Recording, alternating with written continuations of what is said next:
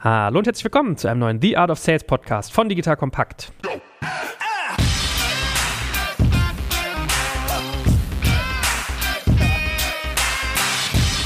Mein Name ist Joel Kaczmarek und wie immer an meiner Seite der geschätzte und kompetente Salesmacher schlechthin, der gute Gero Decker. Hallo Gero. Hallo, hallo. So, und wir haben uns überlegt, nach so vielen Podcasts, die wir zum Thema B2B-Sales schon gemacht haben, ist ein guter Zeitpunkt, um nochmal zusammenfassend über Pipeline Progression zu reden. Das heißt, in der heutigen Folge machen wir wirklich mal so ein bisschen Satellitenblick nochmal auf den gesamten Sales-Prozess. Wir gehen gar nicht so sehr ins Detail, sondern wir gehen mal die unterschiedlichen Schritte durch. Ich komme in den Genuss, dass ich hier Signavios heiligen Sales-Prozess habe. Liebe Hörer, ich würde euch ihn gerne teilen, aber das ist hier das, äh, die, die Magic, äh, sozusagen, wie sagt man immer? Der Secret Sauce. Secret Sauce, Dankeschön, von äh, Signavio. Die können wir euch jetzt nicht im vollen Bild teilen. Aber wir gehen den Prozess mit euch durch. Es sind acht Schritte, so viel kann ich schon sagen, wo es drei beziehungsweise fünf, wenn man es genau nimmt, aber eigentlich drei Hauptkategorien gibt, wie Leads qualifiziert sein können. Also wir sagen euch zu jeder Phase auch so ein Stück weit, worum geht es dabei und was ist eigentlich das Outcome, der Exit, den man dort anstrebt. So, richtig vorgestellt. Ich habe gelernt, es ist so eure Bibel, ne? was ich hier in den Händen halte. Passt. Aber wir reden nicht nur über Leads, sondern vor allen Dingen über Opportunities. Gut, fangen wir mal an.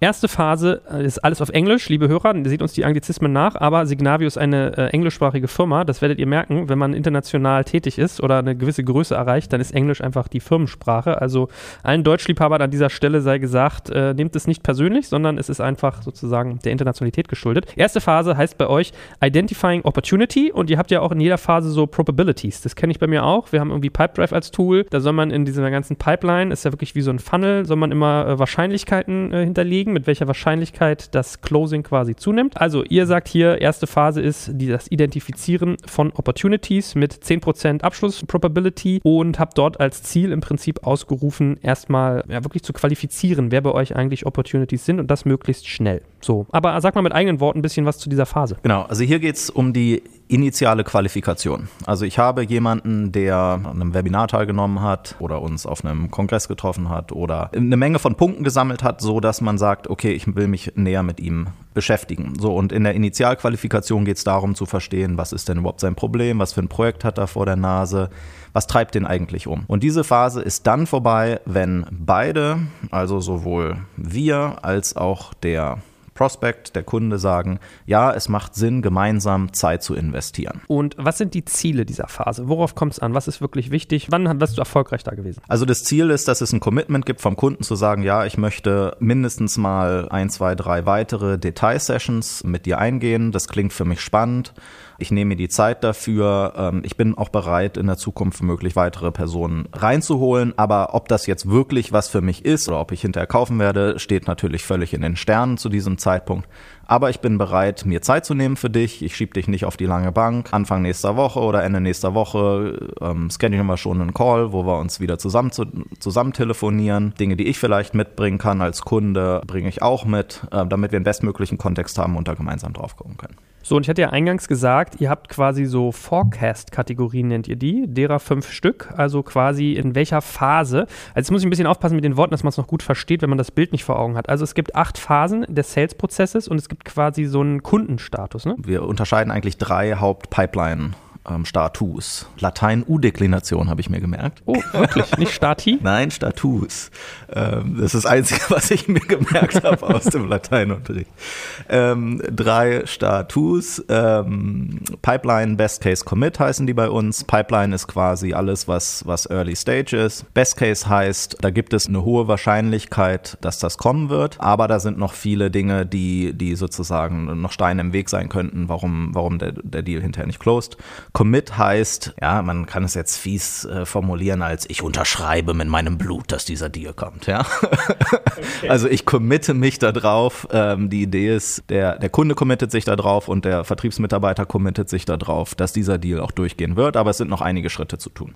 Gut, also es gibt diese Status und weswegen ich meinte, dass es quasi fünf sind. Also in der ersten Phase, wir, von der wir gerade sprechen, die Opportunity zu identifizieren, da ist man noch omitted, also man ist quasi noch abgesprungen.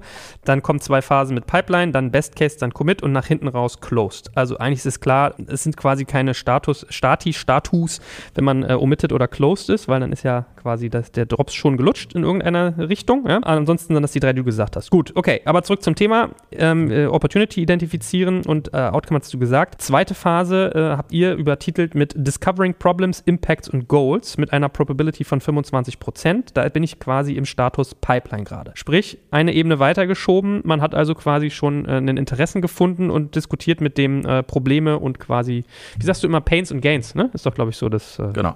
Also man hat in dieser Phase ein detailliertes Verständnis darüber, was den Kunden umtreibt was seine Ziele sind, was seine Bedürfnisse sind, aber auch was er gerade sich anguckt zu kaufen, ja, wenn er gar nichts vorhat zu kaufen, dann kann man den auch ganz schnell wieder aus der Pipeline aussortieren, weil da wird man dann nur seine Zeit verplempern. Er muss schon ein klares Ziel haben. Es muss ein Budget vorhanden sein und so weiter und so fort. Ja, also das ganze Fundament, dass hinterher auch ein Vertragsabschluss stattfinden kann, den erkundet man quasi in dieser zweiten Phase mit dem Fokus auf dem Business Problem. Ja, also erstmal verstehen, ist, ist, ist unsere Lösung eigentlich das Richtige für, für sein Problem? Was was braucht der, wie könnte dort ein Return on Invest aussehen und so weiter und so fort. Mit welchem Outcome willst du aus dieser Phase gehen? Also was muss ich geschafft haben, um in Phase 3 rüber zu wechseln? Man muss geschafft haben, dass man ein gemeinsames Verständnis hat, was der Kunde vorhat. Ja, und gute Seller, die schreiben das dann zum Beispiel auch runter und schicken das dem Kunden und sagen, guck mal hier, das ist das, was ich verstanden habe. Oder Timelines und so weiter und so fort. Das habe ich alles verstanden. Ist das richtig so? Und schon mal ein grobes Verständnis, wie auch die Lösung aussehen könnte, die man dem Kunden gibt. Gut, die dritte Phase lautet dann Validating Benefits and Values. Abschlusswahrscheinlichkeit 40 Prozent. Ich bin immer noch im Status Pipeline. Also der Name verrät es ja so ein Stück weit. Man versucht eigentlich zu validieren, ob das, was man ihm anbietet, quasi für ihn eine attraktive Lösung ist. Richtig verstanden? Genau. Also wichtig ist, dass ich an, in dieser Phase den Champion, also meinen Hauptansprechpartner, meinen Hauptsupporter überzeugt habe, dass wir die beste Lösung für ihn haben. Das Problem ist natürlich, dass so ein Entscheidungsgremium typischerweise mehr ist als nur eine Person. Also wenn ich den ersten schon überzeugt habe und den wichtigen Ansprechpartner, der zum Beispiel dort eine Evaluierung leitet, das ist schon mal ein wichtiger Schritt. Aber an dieser Stelle habe ich noch nicht das Okay oder noch nicht den, den Buy-in sozusagen von dem gesamten ähm, Entscheidungsgremium. Ja, das kommt erst später.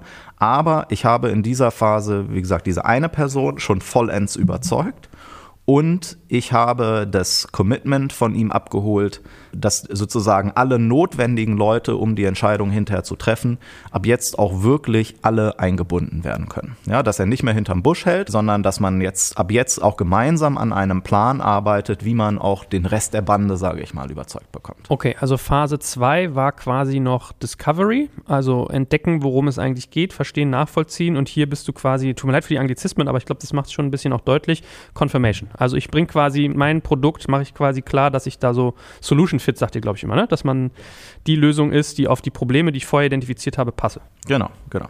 Okay. Und Gut, so jetzt, jetzt wird spannend. Jetzt wird spannend. Wie komme ich aus der Pipeline raus in, was wir bei uns nennen, Best Case, Best Case Opportunity? Ja? Jetzt kommt ein kleiner Werbespot. Aufgepasst! Heute möchte ich dir unseren Partner Pendo vorstellen.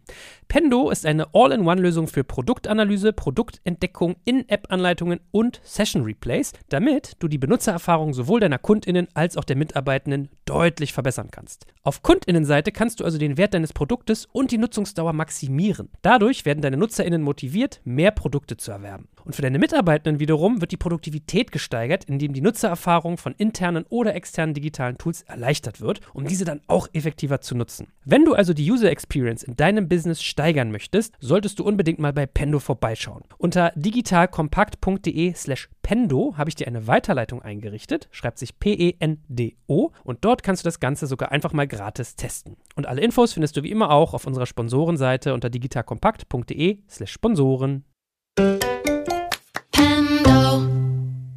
Werbung Ende. Pipeline ist nett.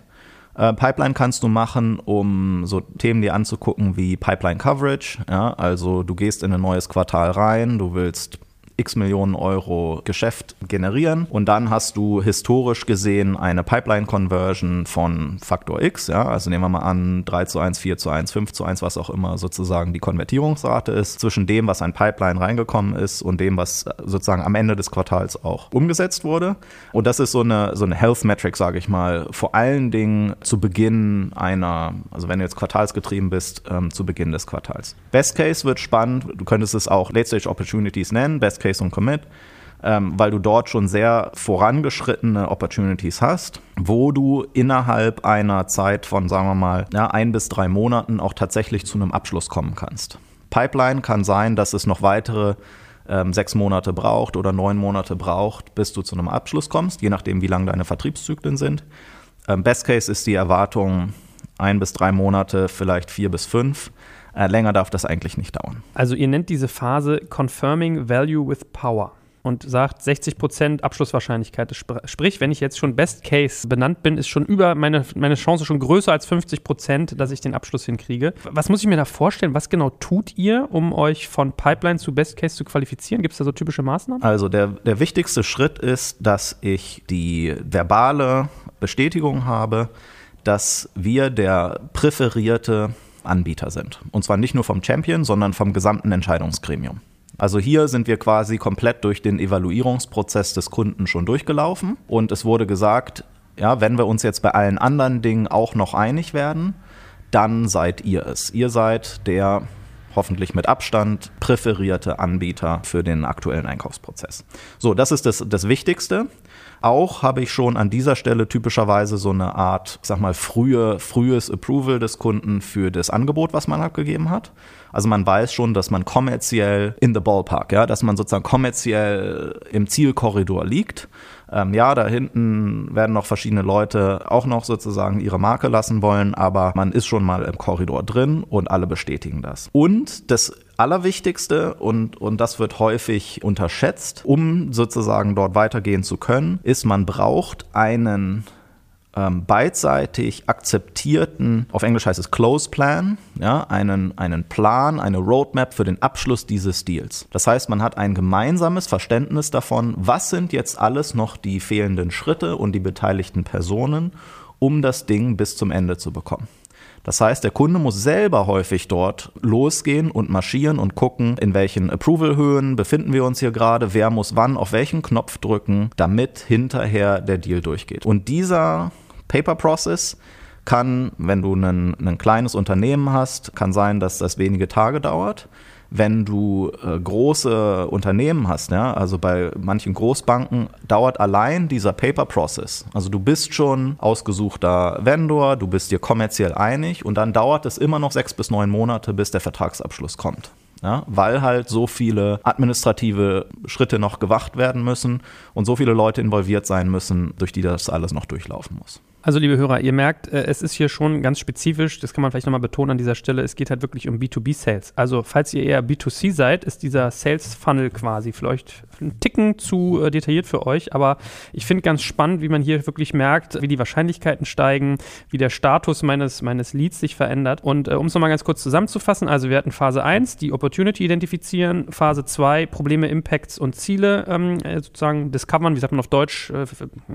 präzisieren. Phase 3, Validieren von den Benefits und Values, die die eigene Lösung bringt. Und jetzt Phase 4, äh, Confirming Value with Power. Also in diesen Best Case reinrutschen. So, jetzt geht es ans Eingemachte, schätze ich mal. Phase 5, ihr sagt, äh, Abschlusswahrscheinlichkeit liegt dann schon bei 75 Prozent. Also drei von vier Fällen äh, geht ihr als, als Gewinner vom Platz. Äh, negotiating and Mutual Plan. Also ich schätze mal, da kommt dann so die Detailarbeit rein, dass man in die Verhandlung geht, Preise verhandeln, Features verhandeln, planen, Verträge aufsetzen etc. Genau. Das ganze Thema Risk Assessment, ja, also also manche Firmen verlangen, dass man als, als Lieferant nochmal durchleuchtet wird. Bin ich überhaupt kreditwürdig? Ähm, ist das ein solides Business? Security Assessment, das Produkt, was ich dort einkaufe, passt das überhaupt in, ja, erfüllt das alle die Standards, die man haben will? Und dann das ganze Thema Vertragsgestaltung. Ja, es ist natürlich ein Idealfall, dass ich dort mit meinen Terms and Conditions ankomme und der Kunde unterschreibt das einfach so. Das ist bei kleinen Unternehmen häufig der Fall, aber ähm, bei größeren Deals und größeren Unternehmen ähm, ist in den meisten Fällen noch eine Anpassung der Vertragswerke notwendig. Ja, das heißt, dort kommen dann auch andere Kollegen noch mit ins Spiel, die dann in, dort involviert sein müssen, um das Vertragswerk sozusagen ähm, auf die Strecke zu legen. Und die Wahrscheinlichkeit, wie gesagt, im ersten Commit-Schritt ist nur 75 Prozent, weil halt auch tatsächlich noch viel schiefgehen kann. Es kann auch sein, dass dein Kunde, dein Champion, auch nicht alles verstanden hat, wie die interne Entscheidungsfindung vonstatten geht oder wo womöglich noch Bruchstellen sind, wo das Ganze noch baden gehen kann. Ja, also hier ist man in der Phase, wo eigentlich kommerziell und fachlich alle wollen, aber es an Regularien, Hürden, selbst auferlegten Prozessschritten beim Kunden es noch scheitern kann. Gut, wir sind hier auch schon in dem Status committed. Also, um es nochmal ein bisschen im Überblick zu präzisieren, am Anfang, wenn ich in Phase 1 bin und die Opportunity identifiziere, ist der omitted, also noch nicht gewonnen. Das, nee, also das heißt einfach, er, er taucht im Forecast noch nicht auf. Ja? Also Phase 2, Phase 3, die fangen an im Forecast aufzutauchen als Pipeline. Ja, das ist sozusagen Early Stage. Und dann habe ich Late Stage, das ist Best Case und Commit. Best Case, wie gesagt, schon eine relativ hohe Wahrscheinlichkeit ähm, zu gewinnen. Und Commit heißt, es wäre schon eine Überraschung, es nicht zu gewinnen. So, und diese Prozentzahlen, die reflektieren natürlich zwei Dinge. Eins ist die Frage, können irgendwelche Schritte einfach nicht erfolgreich durchlaufen werden? Das ist das, der eine Punkt, der, der schiefgehen kann. Der andere Punkt ist auch einfach der Faktor Zeit.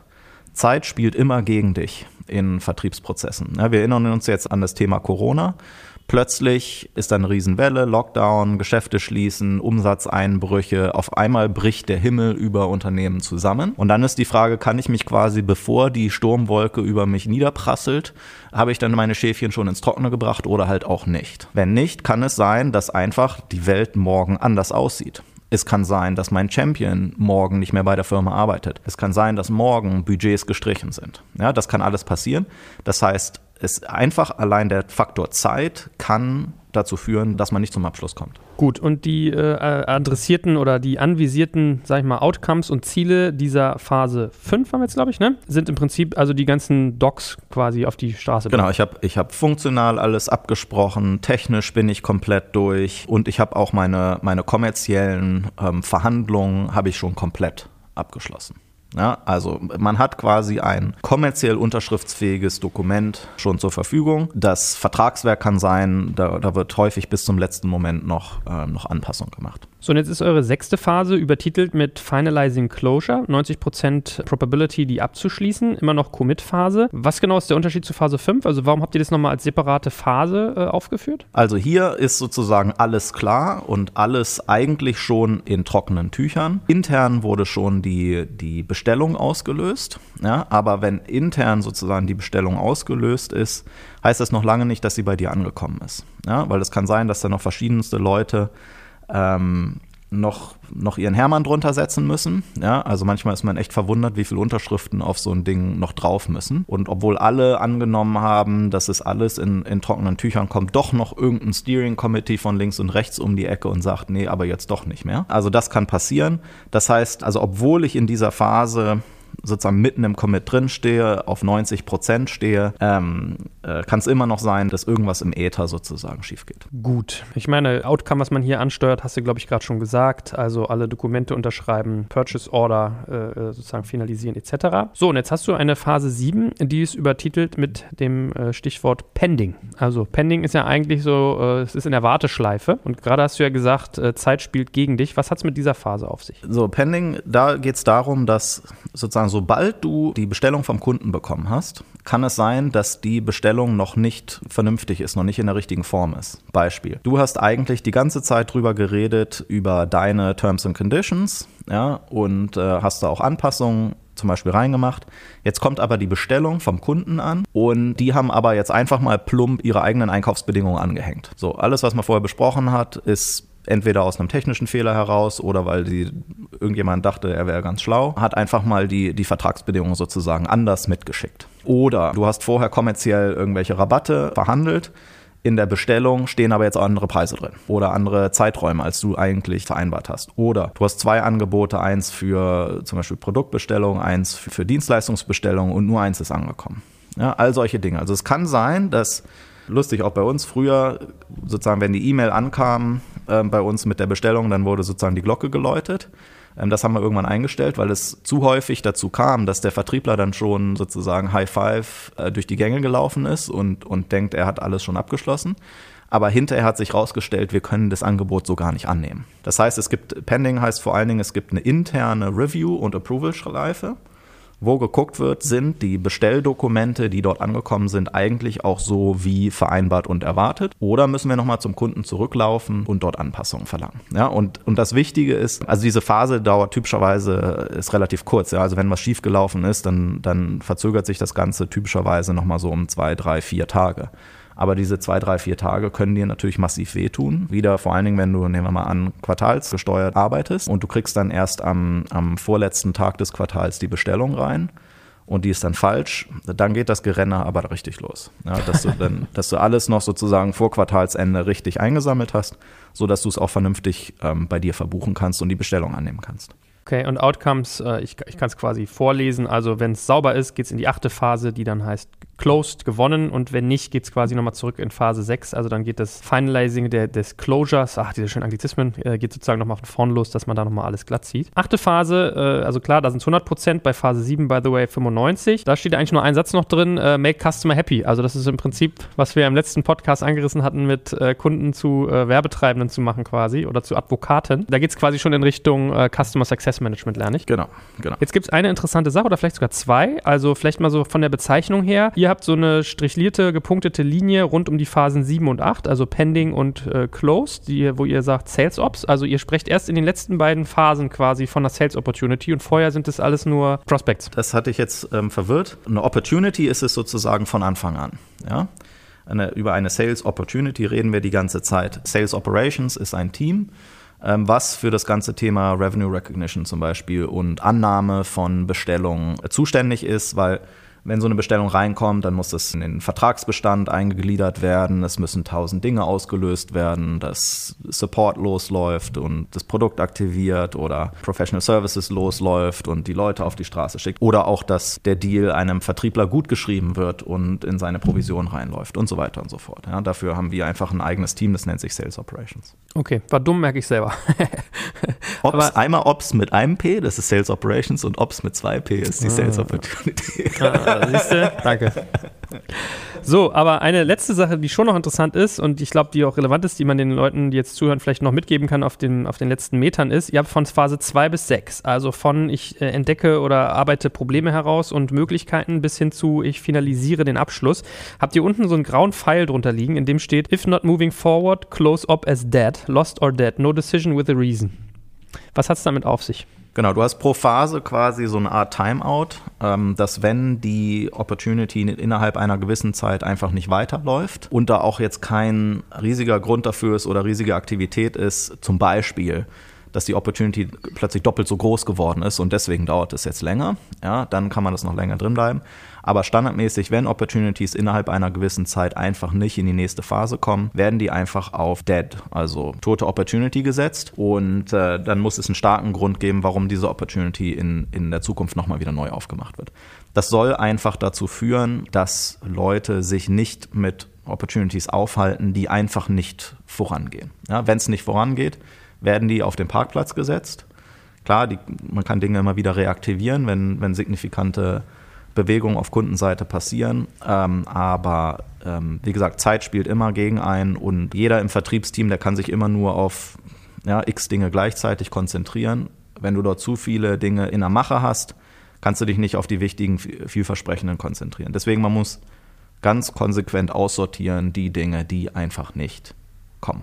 Okay, also quasi keine toten Pferde reiten, finde ich sinnvoll. Aber habt ihr so eine Art, ja, du hast gerade Parkplatz genannt, habt ihr so eine Art Bereich, wo ihr Opportunities drin habt, die eigentlich ja spannende Leads sein könnten, aber irgendwie beim ersten Mal nicht verfangen haben, die ihr dann nochmal angeht? Naja, also es geht ja alles in deine Datenbank rein. Ja? Also wenn es um Thema Nurturing geht, Kampagnen fahren, Werbung ausspielen und so weiter und so fort. Das sind ja Dinge, die, die immer weiterlaufen, selbst bei, selbst bei Leads, die halt kalt geworden sind. Ja? Diese Datenbank ist ja extrem wertvoll und solange die, sich die Leute dann, also wenn die einmal drin waren und sich dann auch nicht wieder austragen, ähm, ist ja auch eine gute Möglichkeit, das zu nutzen, um, um vielleicht später zu aktivieren. Aber der Fokus des Vertriebsmitarbeiters soll einfach weggehen.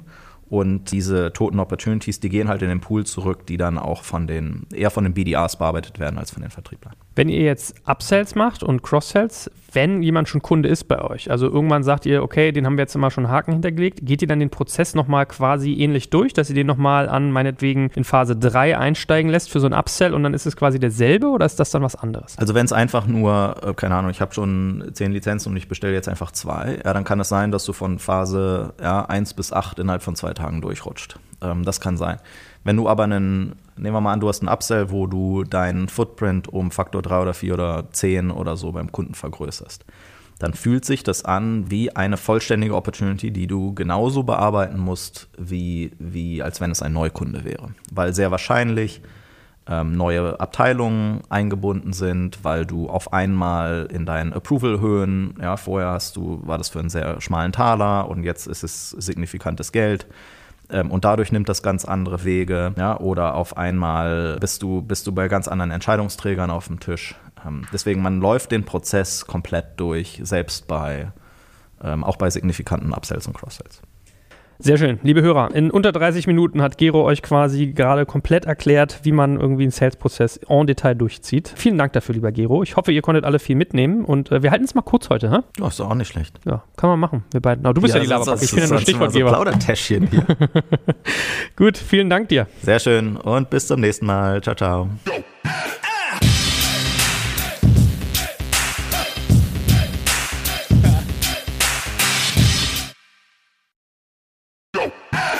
Jetzt kommt ein kleiner Werbespot.